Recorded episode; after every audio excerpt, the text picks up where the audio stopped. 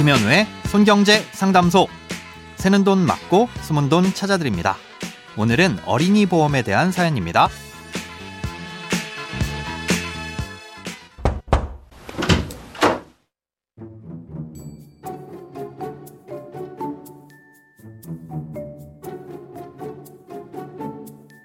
안녕하세요. 100일 된 아기를 키우며 손경제를 애청하고 있는 초보 엄마입니다. 출산 전 보험 설계사를 통해 태아보험을 가입했습니다. 그런데 어린이집에서 수족구와 수도를 잘 옮겨온다는 말을 듣고 출산 이후 특약 추가를 문의하니 해약 후 재가입은 손해가 있고 다른 보험사에서 수족구만 가입해도 되지만 필수로 가입해야 하는 게 있어서 월 보험료가 최소 3만 원이라고 합니다. 조리원 동기 말로는 보험 가입 후 조기에 해약하면 설계사에게 손해가 가서 그렇게 말하는 것 같다고 하는데 해약 후 재가입하면 어떤 손해가 있을까요? 아쉬워도 수족구 특약 없는 기존 보험을 유지하는 게 나을지 추가 가입을 해야 할지 고민입니다. 오늘은 익명을 요청하신 청취자님의 사연입니다. 아, 결론부터 말씀드리자면 아쉬워도 현재 가입하고 있는 보험을 그대로 유지하시는 것이 좋을 것으로 보입니다. 아, 일단 기존 보험을 해약하고 재가입했을 때 손해는 여지껏 냈던 보험료를 한 푼도 못 돌려받는다는 정도입니다. 일반 보험의 경우 새로운 보험을 가입하게 되면 보장 내용에 따라 90일에서 1년 정도의 면책 기간이나 감액 기간을 적용받게 됩니다. 정해진 기간 동안에는 보험금을 주지 않거나 적게 줄 수 있다는 거죠. 하지만 태아보험을 포함한 어린이 보험은 이런 면책 기간이나 감액 기간이 없습니다. 음, 그러니 지금 해약하고 새로운 보험을 가입하더라도 대부분의 특약에서 즉시 보장을 받을 수 있다는 거죠. 결국 기존에 냈던 보험료를 못 돌려받는 정도의 손해가 발생하는데요.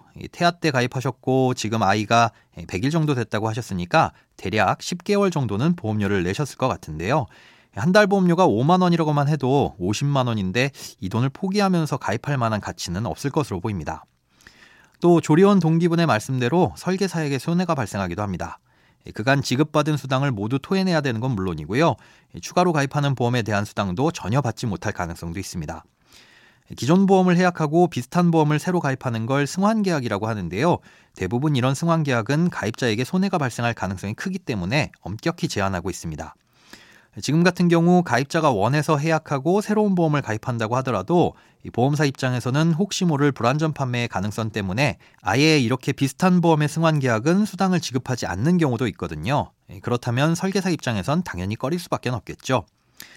추가로 새로운 보험을 가입하는 건 역시 추천드리고 싶지 않습니다. 보험 가입의 근본적인 이유 때문인데요.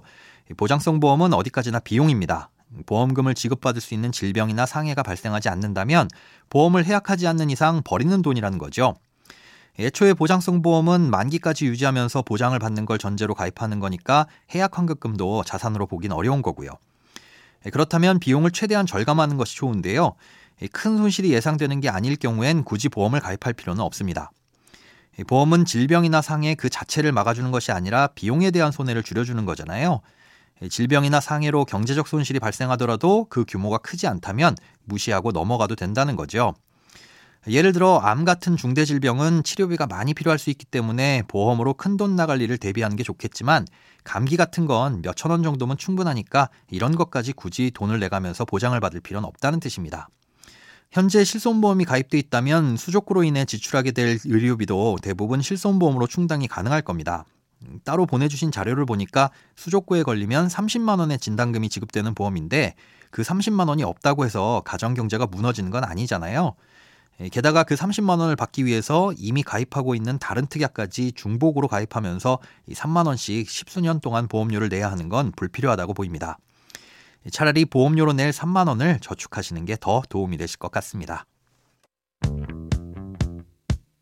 돈에 관련된 어떤 고민이든 상관없습니다. imbc.com 손에 잡히는 경제 홈페이지로 들어오셔서 고민 상담 게시판에 사연 남겨주세요. 새는 돈 맞고 숨은 돈 찾아드리는 손경제 상담소. 내일 다시 만나요.